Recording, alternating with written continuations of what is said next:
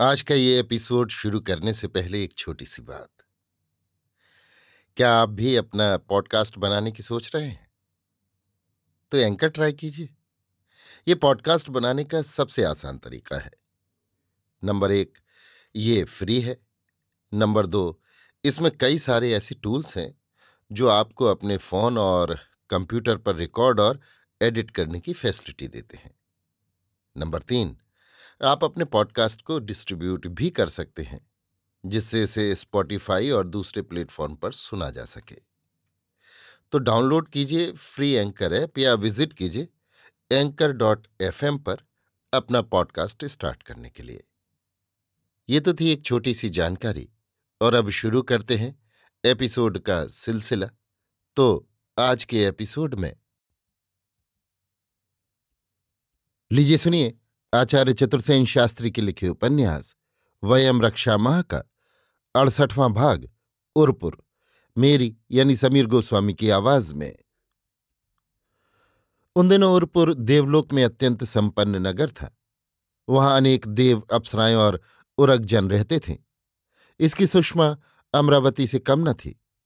ये नगर काकेशस उपत्यकाओं में आज भी बसा हुआ है। वहाँ की अप्सराएँ देवलोक में सबसे अधिक सुंदर हुआ करती थीं और वे उर्वशी कहाती थीं। काकेशस या कोहकाफ का ये अंचल अत्यंत आरोग्यप्रद है। पार्शियन कथाकारों ने इन अप्सराओं को कोहकाफ की परी कहकर इनका परिचय दिया है। यहाँ पारिजात नाम का एक अम्लान श्वेत स्थल कमल होता था, जो देवलोक भर में प्रसिद्ध था। इसकी गंध माधुरी एक योजन तक वातावरण को सुरभित करती थी और देवराट इंद्र प्रतिदिन इसी पारिजात का आमलान माल धारण करते थे। आज भी संसार भर में इस प्रांत का ये स्थल कमल प्रसिद्ध है। रावण ने वारुणियों से हेमा अप्सरा के साथ बहुत से रत्न, मणि, सुवर्ण भी क्षतिपूर्ति के रूप में लिए थे तथा हेमा को अपनी बंदनी के रूप में पृथक एक स्थान में रखा था। हेमा इसी उरपुर की निवासनी थी। वह असाधारण सुंदरी और मोहक थी। उसके कटीले नयनों के कटाक्ष और उन्नत रोजों का आकर्षण विलक्षण था। इस बृहद अभियान में रावण के साथ उसका ससुर मैदाना और उसके दोनों पुत्र मायावी और दुंदुभी भी थे। भली भांति सैनिक सन्निवेश स्थापित कर चुकने के बाद रावण ने अपने ससुर मैदानों को बुलाया तथा अपने सब मंत्रियों के समक्ष उसने कहा, हे महाभाग, सुम्बा द्वीप में मैंने आपकी कन्या ग्रहण करने के समय शुल्क रूप जो वचन दिए थे, उन्हें मैंने अब पूरा कर दिया। वारुणियों से दारुण युद्ध करके आपने अपने शत्रु का हनन किया तथा आपकी स्त्री है माप्सरा का मैंने उद्धार कर दिया। अब वो बंदनी यहाँ उपस्थित है। स्वेच्छा से अकारण अपने पुरुष को त्याग कर जो स्त्री चली जाए और दूसरे से रमण करे वो दंडनीय है। ऐसी स्त्री को शौर्य से फिर हस्तगत करना धर्म है तथा उस कुल त्याग्नि पुंशचली का वध करना भी कुलीन मर्यादा है। परंतु शौर्य से मैंने उसका उद्धार कर दिया। अब कुल मर्यादा के अनुसार कार्य करना आपका धर्म है। ये खड्ग है, लीजिए और उस कुल त्याग्नि कुलटा स्त्री का शिरच्छेद कर, अपने प्रतिष्ठित कुल की प्रतिष्ठा सुरक्षित कीजिए, जिससे लोक में उदाहरण रहे। इतना कहकर रावण ने खड्ग अपने श्वसुर मैदानों के हाथ में दे दिया। मैंने कहा, हे सौम्य, तूने अच्छी धर्म मर्यादा कही।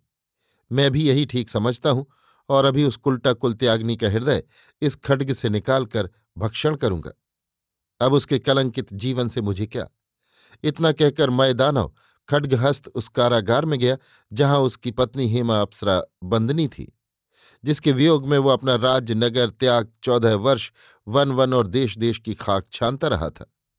परंतु जब वो नग्न खड हाथ में लिए उसके सम्मुख पहुँचा तो उसने देखा कि वो अविचल भाव से स्थिर खड़ी है। मैंने देखा, उसका सौंदर्य और आकर्षण इन चौदह वर्षों में तनिक भी मिलान नहीं हुआ है। वैसा ही उसका उठा हुआ यौवन है वैसा ही तपाए सोने का सा स्वर्णगात है, वैसी ही नीलमणि सी उसकी देह यष्टि है। अपने पति को चौदह वर्ष बाद इस प्रकार खड्गहस्त सम्मुख खड़ा देखकर वो तनिक भी विचलित नहीं हुई, न उसने अपने बचाव की ही कुछ चेष्टा की।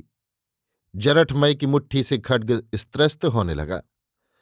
वो उस मनोहर रमणीय वक्ष में खड्ग नहीं घुसेड़ सका, उस कोमल शोभावती रमणी पर निर्दय वार न कर सका। किस प्रकार उसने उसके नवविकसित यौवन के साथ कभी रमण किया था? संसार को भूलकर। आरोपित कर दिया था उसी में अपने को। उसके लिए नगर बनाया था, हेम हर्म बनाया था, उसे प्यार किया था। उससे उसने एक पुत्री और दो पुत्र उत्पन्न किए थे। आज चौदह वर्ष से वो उसके वियोग में मारा मारा फिर रहा था। उसके बिना उस विरागी को संसार सूना दिख रहा था और आज जैसे उसकी खोई निधि मिल गई थी। अतीत जीवन के मधुर दृश्य उसके नेत्रों में घूम गए। उसने देखा, आज वो पहले से भी अधिक आकर्षक, मनोहर और सुंदरी है। अब भला वो कैसे उसका वध कर सकता था? हाथ में खड्ग लिए, वो देर तक एक टक हेमा को देखता रहा। फिर उसने पूछा, अब तू क्या चाहती है? जो तुम चाहो। तू क्या करेगी?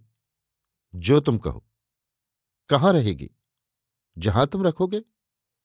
यदि मैं तुझे मुक्त कर दूँ? अब, इस अभियान के बाद। तू जहाँ चाहे चली जा, मुझसे तुझे क्या? फिर इतना रक्त क्यों बहाया? ये तो ठीक ही किया। तो अब फिर मैं कहाँ जाऊँ? क्या इंद्रद्युम्न तुझे मेरे हर्म से भगा ले गया था? नहीं, मैं स्वेच्छा से उसके साथ गई थी। इसमें दोष किसका है, तेरा या इंद्रद्युम्न का? किसी का भी नहीं। तो तू अपने उस गारहित कार्य के लिए लज्जित नहीं? लज्जित नहीं हूँ। क्या मैं तुझे प्यार नहीं करता था? करते थे। और तू? मैं भी। फिर भागी क्यों? इसलिए कि मैं अपने को भी प्यार करती थी। तूने मेरा विचार नहीं किया? बहुत किया। फिर भी तू मुझे छोड़कर भाग गई? हाँ। किस लिए? तुम्हारे साथ नहीं रह सकती थी। क्यों? क्योंकि उसने भी मुझे प्यार किया। और तूने? मैंने भी उसे। क्या तू उसके साथ संतुष्ट रही? बहुत। मैंने तुझे कितने हर्म मणि दिए, कितने सुख साधन जुटाए, उसने भी ऐसा ही किया। ना, फिर भी तो उसके साथ सुखी रही। हाँ, मुझे याद नहीं किया। बहुत किया। मेरे दुख को नहीं देखा।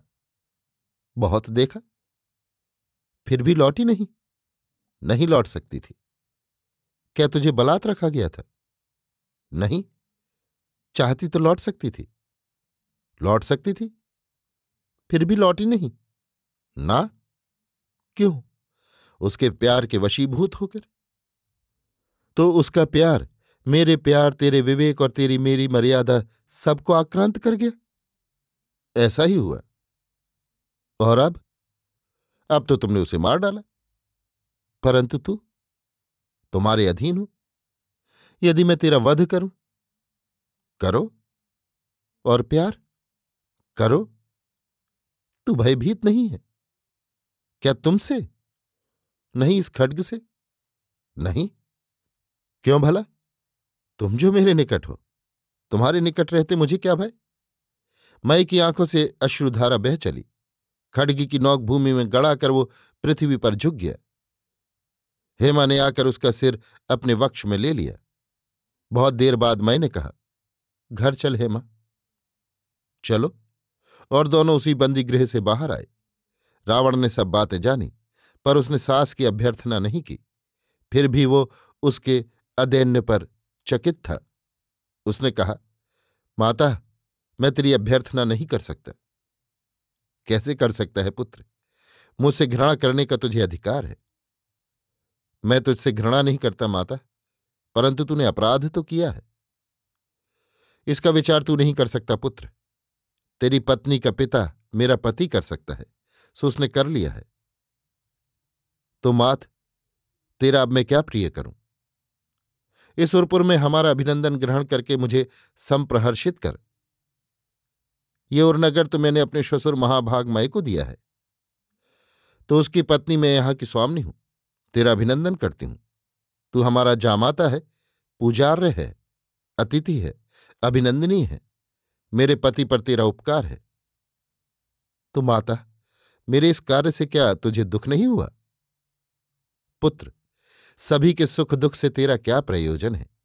तथा गुरुजनों के गुण दोष के विवेचन का ये क्या अवसर है? यदि सत्य ही तूने हमें उरनगर का स्वामी बनाया है तो जामाता की भांति हमारा अभिनंदन ग्रहण कर। रावण ने स्वीकार किया और तब मैदाना और उसकी पुनरागता पत्नी हेमा अप्सरा ने उरपुर में रावण और राक्षस सैन्य के सत्कार का आयोजन धूमधाम से किया। अभी आप सुन रहे थे आचार्य चतुर्सेन शास्त्री के लिखे उपन्यास, वयम रक्षा महा का अड़सठवां भाग, उरपुर। मेरी यानी समीर गोस्वामी की आवाज़ में।